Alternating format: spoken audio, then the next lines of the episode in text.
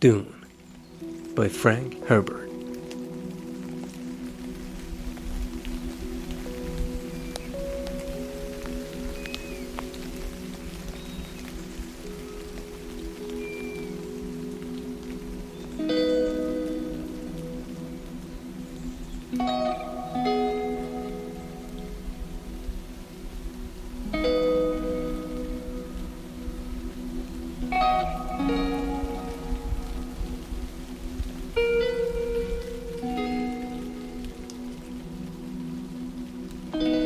Must not fear.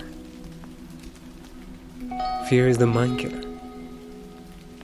Fear is the little death that brings total obliteration. I will face my fear. I will permit it to pass over me and through me. And when it has gone past, I will turn the inner eye to see its path. Where the fear is gone, there will be nothing. Only I will remain.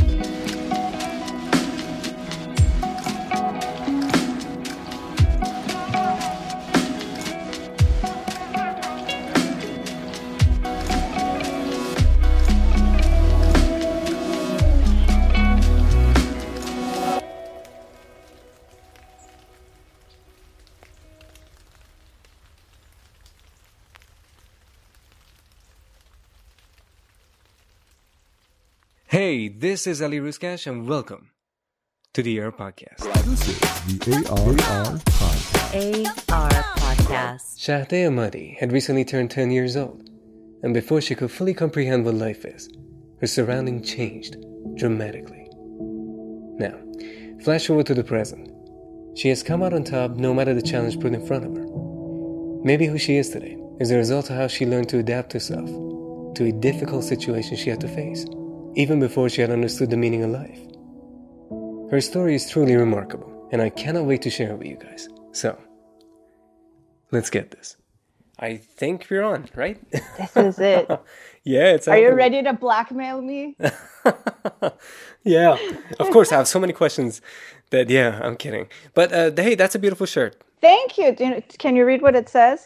Uh, not really, but I can understand that it's. It happens. Oh, okay, that's amazing. Wow. Okay, fine. I think I think that's a, that's a, that's an amazing conversation opener because this is this is something that we have to talk about, of course. This is my favorite um, Jordanian brand. Um, it's called Mm-hmm. Mlabbas. They take you know everyday quotes and they um, turn it into T-shirts and Very different uh, merch. And there's another one I have that everyone in Iran would go crazy for. It was bullshit. So Yeah. I was having a day where I needed everyone to stay away from me, I'd wear my bullshit T-shirt. I see. Okay, that's amazing. Fine. Okay, so uh, you're not wearing that today, so that means that we can have an interview. no, we're, we're- I wore this in the spirit of what you said last time that my story kind of sounds like The Alchemist. No, yeah, yeah. So it's funny, shit happens, good and bad, and you just roll with the punches, and the show must go on. The thing is, I want to start uh, our conversation by asking you a question. Um, do you know why you're sitting here with us today? Oh, actually, I don't know. I'm like, why am I interesting to him? Because it's funny, ever since I've been doing these Instagram lives, people are like, why haven't we ever heard of you? Why don't we know who you are? And I'm like, I've just been the Wizard of Oz behind the scenes. So actually, I am curious. Why am I here today? Why am I wearing this t shirt and sitting here? For me, the reason I really wanted to talk to you and I really wanted to jump on the opportunity to basically talk to you uh, was because I really find you very interesting. It, it everything about you, like you know the uh, the career paths that, that you've chosen, they're just so interesting. They're not the traditional ways of uh, like basically how uh, the world around us work uh, or we think works. But uh, it's just it's it's an amazing journey that you've been on, and uh, it's a very successful one as far as I know. So uh, I really wanted to get to know you better, and I, I wanted everybody else to understand um, who you are. What a huge, com- I, you know, I've always said the greatest compliment anyone can give me are two things You're Yeah. interesting, you're kind. So when you say that to me, basically I'm like bowing down. no, you're you're uh, definitely kind because you're on the podcast and you're giving us your time. So yeah, so those two things happened. Fine. So uh, one of the very interesting things about you is that um, you um, were born in, in Iran, but then you left Iran when you were one year old. I mean, uh, of course, your family left Iran and they had to go to uh, the United States. And then you uh, grew up in the United States. Um, uh, and when you were 10 years old, you came back to Iran. I'm pretty sure you must have gone through some sort of a culture shock because I want to get to know that uh, little girl, basically. How did this, like, you know, how did you even uh, adapt? Because, like, you know, kids are very much adaptable to environment.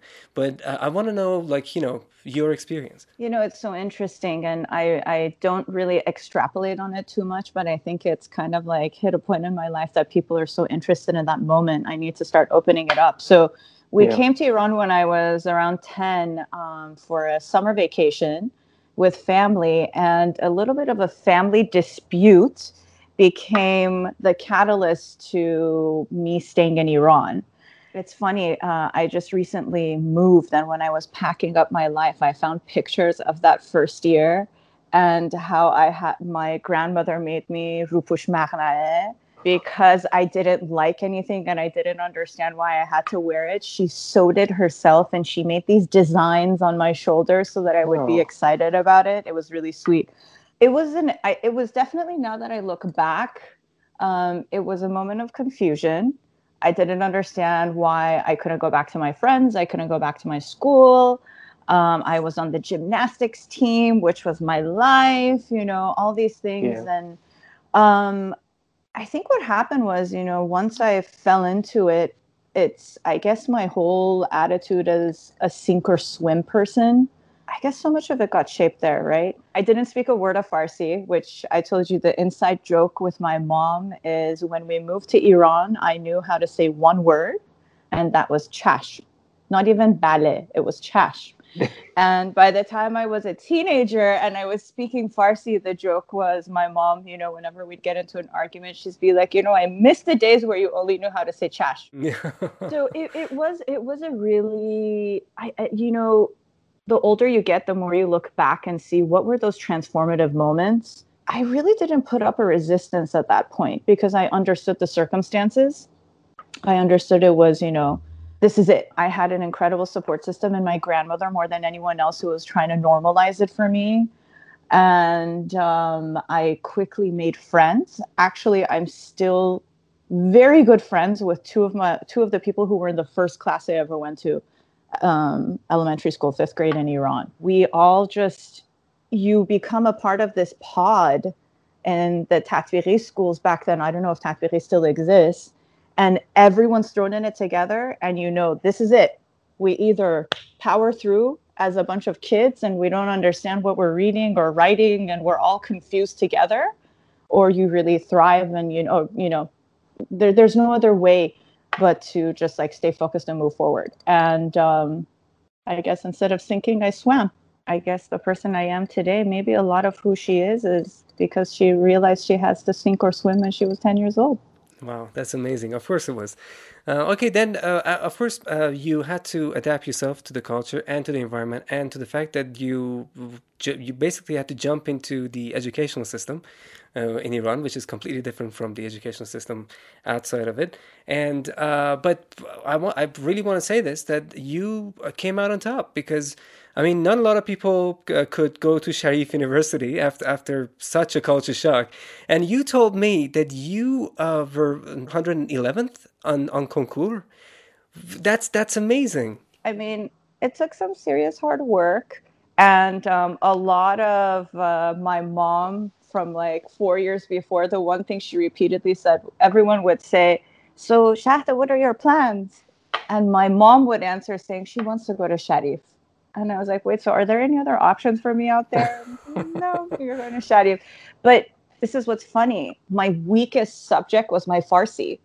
Mm-hmm. Like I just I never mastered Farsi and Farsi grammar and I never cared for it at that point and I didn't feel like I need to dedicate time to it. So the greatest financial and time investment we made for two years was Farsi. I had an amazing Farsi tutor, and um, truth be told, that that kind of like was what pushed me over the top with uh, the sciences. I mean, no matter where you are in the world, science is science, right? So yeah. you, you it's formulaic, but grammar was a different story. So yeah, so I did I did get into Sharif somehow. Somehow it happened. I don't know. Maybe it was a mistake, but it happened. I see. That's amazing. Well, a, a lot a lot of our personalities are basically coming, of course, from our um, like you know moms and dads and how they basically like you know talk to us and how they treat us when we were kids. So I'm pretty sure you uh, owe, owe a, a, lot of it, a lot of the fighting spirit that you have to your mom. I'm pretty sure. One hundred percent, one hundred percent. You know, um, I lost my father when I was one, and that was the reason why we moved out of Iran. And um, me and my mom are a team uh, she's my best friend in life. She's still my best friend in life. My friends ask me always, they're like, You didn't call me yesterday. I'm like, I already talked to my best friend, which was my mom. Um, the one thing she repeatedly told me throughout life, throughout life to this day, is there is no no or I can't in your vocabulary. You can and you will. You just need to decide what it is that you want to achieve. And a little known fact about my mother um, is that my mother is actually a psychologist. I have a lot of respect for them. I am her greatest experiment. Uh, fine. So you did go to uh, computer science, if I'm not mistaken. Um, yeah. Yeah. So how how did that? Sharif, yeah. I was doing um, in, in material science with a focus on industrial design, which I thought was so cool, and I never really went through with it. I was just there for a year, came back to the states in '99, restarted from zero as a computer science engineer, hardware engineer. I don't even know why I didn't do software. It was awful. I hated it. I hated every second of it. There were times where I just hated it so much I wasn't doing my homework. And I have a dear, dear friend who actually just had a baby. I would just sit down with him and I'm like, man, I, I can't do this. It wasn't an, an intellect issue, right? So it's not that I wasn't smart enough or I didn't understand or any of that. When you just don't like something, you don't like it and you don't want to do it. And um, I'd copy everyone else's homework. I did it. Um, I can say that now because I, I won't lose any of my degrees, hopefully. so, um, and it's interesting because since we spoke the other day, yesterday, um, I listened to a lecture by um, Tal Ben Shahar, who is a Harvard and Columbia University professor, and he is the world's leading expert on positive psychology. And he taught the course at Harvard that had the most demand in the history of Harvard University. He explains how the pursuit of happiness and how we have to understand what we don't like and what bothers us to actually grow from that dislike and pain and that experience to grow and understand what we like. And I kept on reflecting because I knew we were going to talk today. And I thought, huh, maybe my quest of understanding what actually made me happy and what didn't and I'm sure the trauma of going through the concours, I wish I hated that too, helped me understand that the world of engineering just wasn't for me. I see, I see. Of course, uh, you uh, later on uh, you found out that you were really interested in literature, which is uh, pretty amazing because, as you said, you uh, didn't know a word of Farsi, but then uh, later on in life you understood that you have a yeah you have a passion for it. But what's so interesting about you and this is something that i've, I've really been thinking about for a long time now that uh, we kind of like you know we choose so many different paths in our lives but sometimes we kind of need to think about it and say hey maybe none of the paths I've chosen are right for me. And there's no shame in saying that. So just maybe you need to think about it for two seconds and say, hey, maybe this is not my passion. I need to find my passion. And then when you find it, that's where the gate opens. And then you, all of a sudden, you're just flowing with all ideas and everything about yourself. So uh, I want to know this. What happened? Why did you switch to literature all of a sudden? You know, I guess now that I think of my lifestyle, and I still talk about my lifestyle this way, and I tell friends, life is a series of trial and error, right? Mm-hmm. Yeah. You don't know if you're going to get it right. You don't know if it's the wrong path. But when you feel strongly about something, you've got to give it your best shot. I think that was like a pivotal, transformative moment for me because it was going against so many things that I'm taught as a human, uh, that, that we're taught, right? And it's, Yeah. I can say my family's 100% Americanized, and they really are Americanized. We're the most watered down Persian you're ever going to meet. Just because I speak fluent Farsi really doesn't mean that I even understand half of the concepts of our culture. And I've strived to learn them more as an adult. But this was that moment where, in any culture, in any family, the kid comes home and says, Sorry, guys, I know this is what you wanted from me, but I have to make my own choice. I still remember the day that I came back from class and I looked at my mom and I said, Mom, I don't want to be an engineer anymore. A few things happened, right? It was a chain reaction of a few things that went hand in hand that kind of like um, led to that decision in that moment. So, first of all, I started taking literature courses, which were a requirement. I was taking the Latino literature course and I'm reading the poems of Pablo Neruda. And I'm like, oh my God, this is so beautiful. and this is so emotional. and I would tell my mom, and she's like, این همه ما گفتیم حافظ و سعدی و اینا اینا هیچی نبود حالا پابلو نرودا شد شاعر so it was it was funny that you know it, but it, it spoke to me right? You ha- that's why i'm saying farsi never spoke it wasn't it wasn't me. It wasn't engraved in like a, in my veins. English was. Yeah. so the way i read english is very different from farsi. And so that course uh, meanwhile in the student government i was um, i was very i was a very active student no matter where i was. And so um, i was in the student government in my college and 9-11 happened. I felt like i had to do something. I don't in retrospect i'm like huh you know today if you ask me would i do something like that? I don't know. But um, i made the decision and this was september and that november i switched from being an engineer to um, i think it was november october yeah when you fill out your applications that i switched from being an engineer to being a lit major. I wanted to host a candlelight vigil honoring the victims of 9-11 and i literally woke up it was when that event happened it was around 7 o'clock in the morning california time. I lived in the bay area at the time and my uncle called and he said turn on the tv the history of this country is about to change. And i had no idea what i was going to see and i still remember seeing people jumping out of those buildings. I mean i watched it in real time. It was surreal. It was absolutely surreal uh, watching all of that happen. I felt like there has to be a human element. There has to be something done. There has to be something said. I didn't know what that was because I was too young and inexperienced. And I figured, okay, everyone's doing these vigils. Let's do a vigil, but we have to say something meaningful. And I started calling up the mayors in the surrounding cities and where my college was.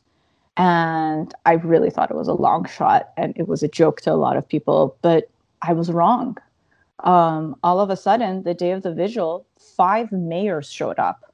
And I'm like, oh my God, this is crazy. Good thing I prepared a speech.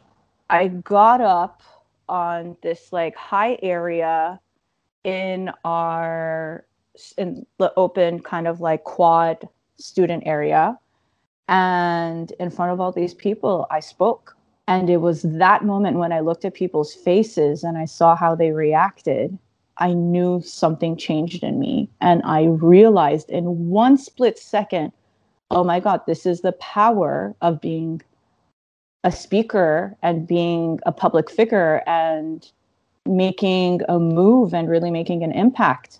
And bam, everything changed for me. And decided to study literature. My plan was to um, become a lawyer afterwards.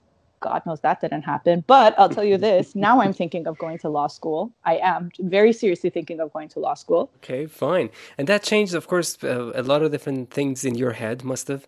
And uh, yeah, and then all of a sudden you thought about, like, you know, just going into literature and you did it and you were successful.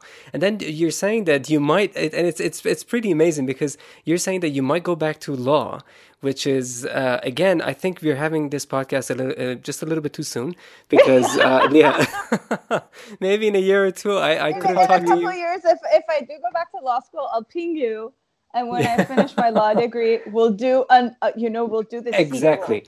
We will do that. We will continue talking about this. Yeah, but that's amazing. You, um, uh, of course, represent uh, a very few people that I know uh, in in the world, basically.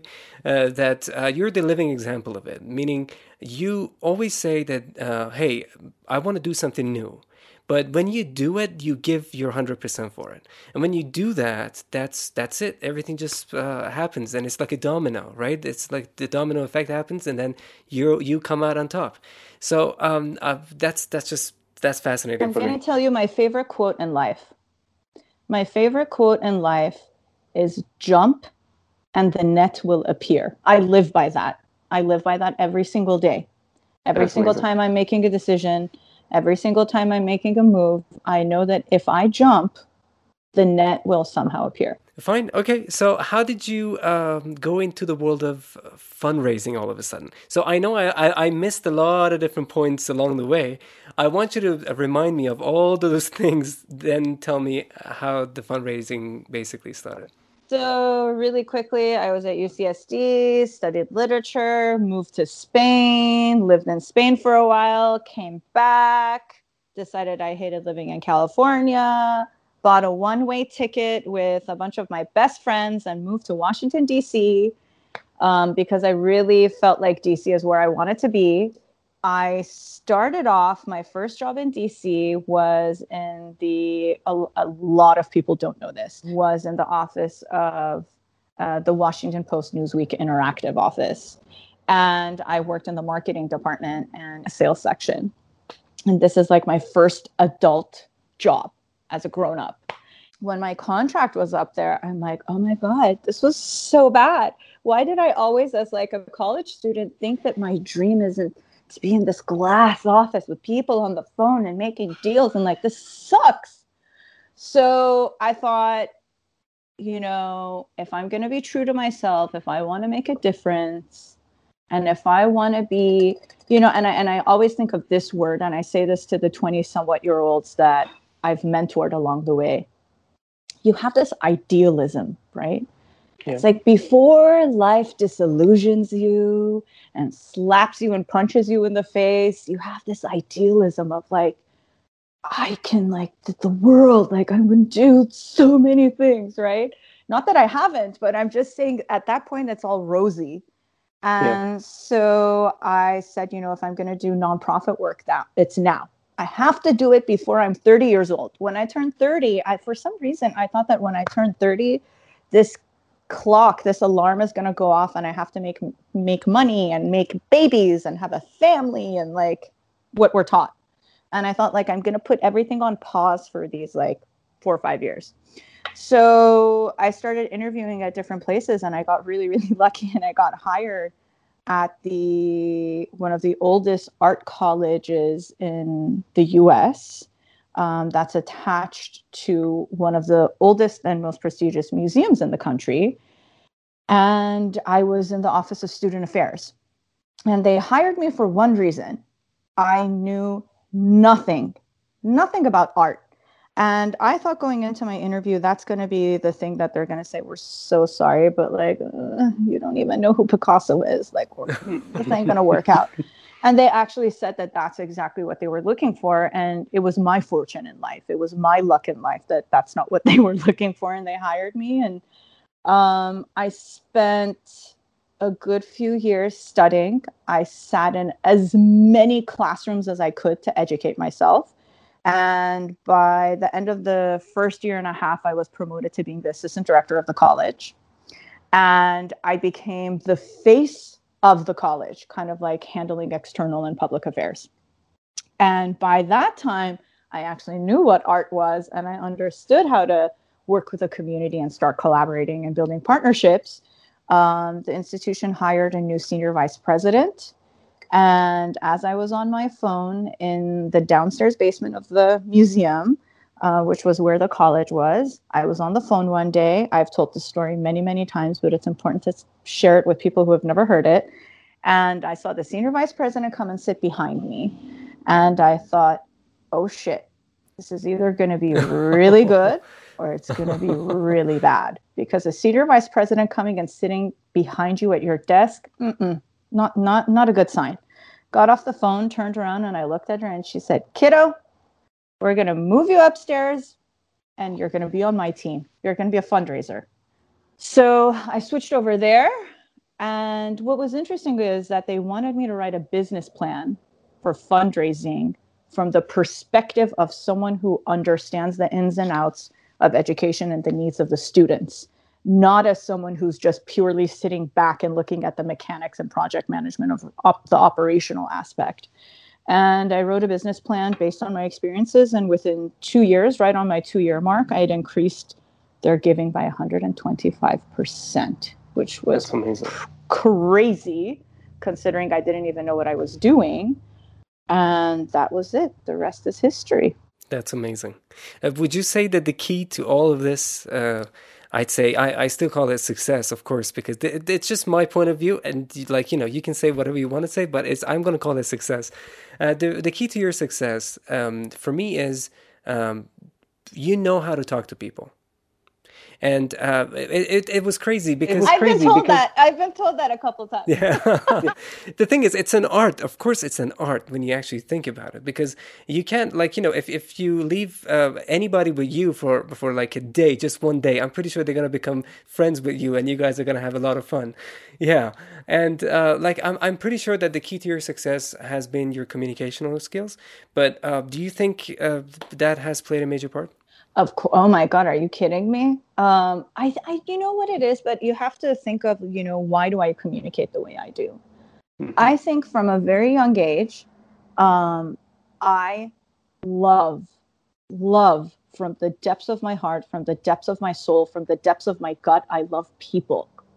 When you love people, when you love them so much that it doesn't matter who they are or what they are, you want to find a way to connect with them, right? So it's more about my investment in the connection with human beings, my yeah. investment and interest in finding a way to really establish a deep relationship with them that's driven so much of what I've done in life and who I am and how I communicate. And I think that's where the communication and um, developing more and more kind of like strategic now we call it strategic skills um, came from you know? And and i think another thing to you know another aspect that you and i didn't get to talk about the other day is that i've traveled to over 40 countries in the world you know? Until a few years ago um, the reason why i didn't have any savings was that while everyone was buying gucci and prada purses i would pick up a backpack and i'd go and i'd travel through countries.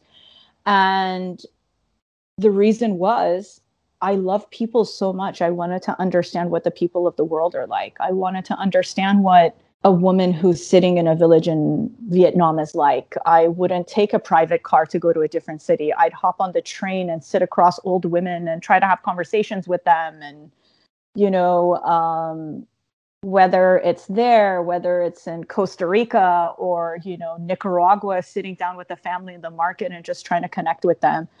I think that's where a lot of the communication comes from. But if you ask my mother, she's going to tell you when I was five years old, the problem when they would go somewhere with me, whether if it was to go to the supermarket or something else, was that they didn't, it wasn't that they had to watch me because they were worried I'm going to run off and do something dangerous. It was because I would go to find friends. So I would I make friends in the supermarket. I would go up to the adults and I'd start talking to them. And um, my childhood friends have an ongoing joke. If you leave Shahdeh in a room alone by herself with no one, when you come back in a week, she'll be talking and become and she will have become friends with the walls.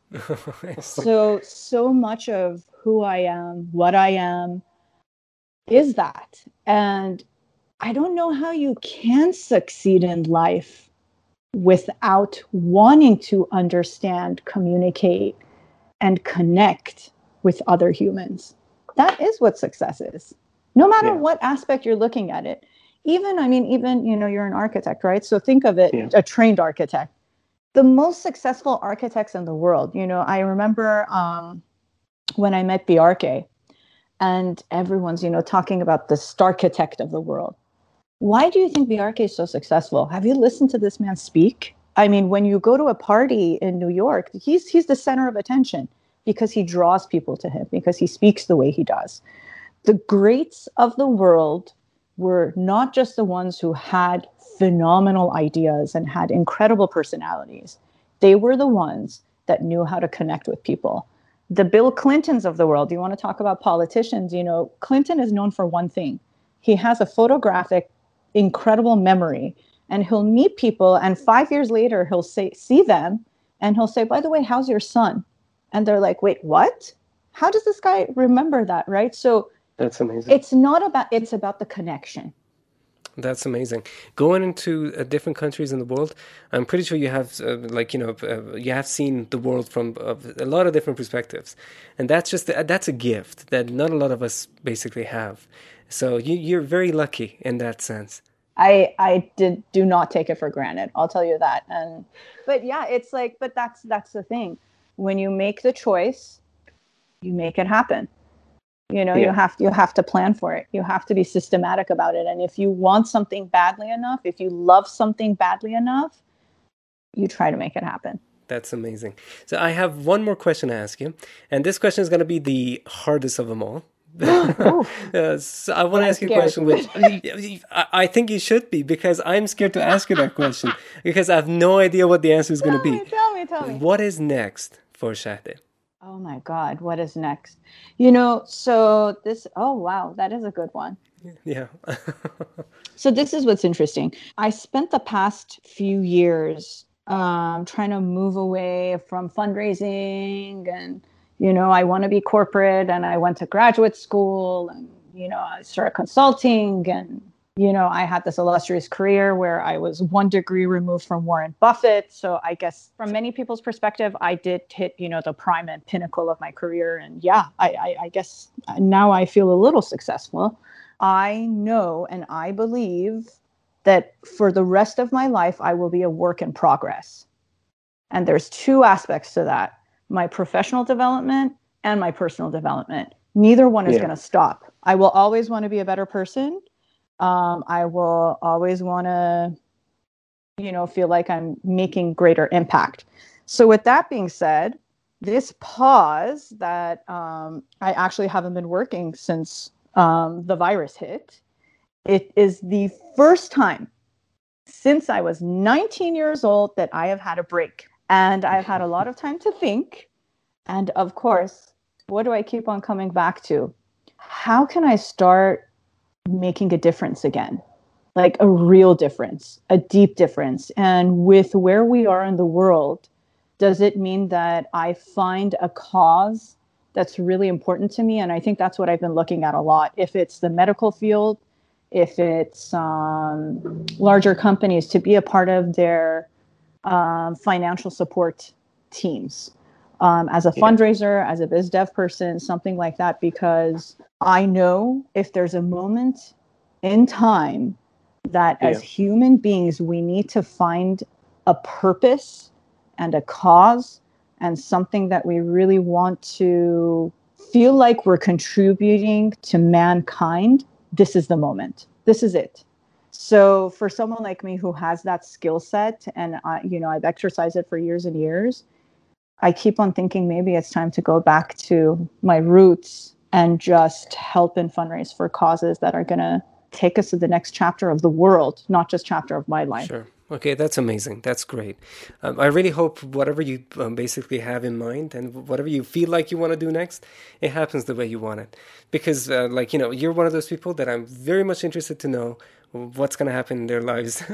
yeah, and uh, please, if you ever, uh, like, you know, uh, came back to Iran for even for a day, if do that, please ring me up. I, I, like, you know, I'm pretty sure my wife and I would love to see you and uh, that'll be that'll be the best thing. I would yeah. love that. It would be an absolute pleasure and honor. Well, I'd say uh, I'm pretty. I know that like you know uh, uh the person you are, you are. Even in the, these times, you're pretty busy. So thank you so much for. we'll definitely again, do a sequel. Perfect. Thank you so much again. It's been a pleasure.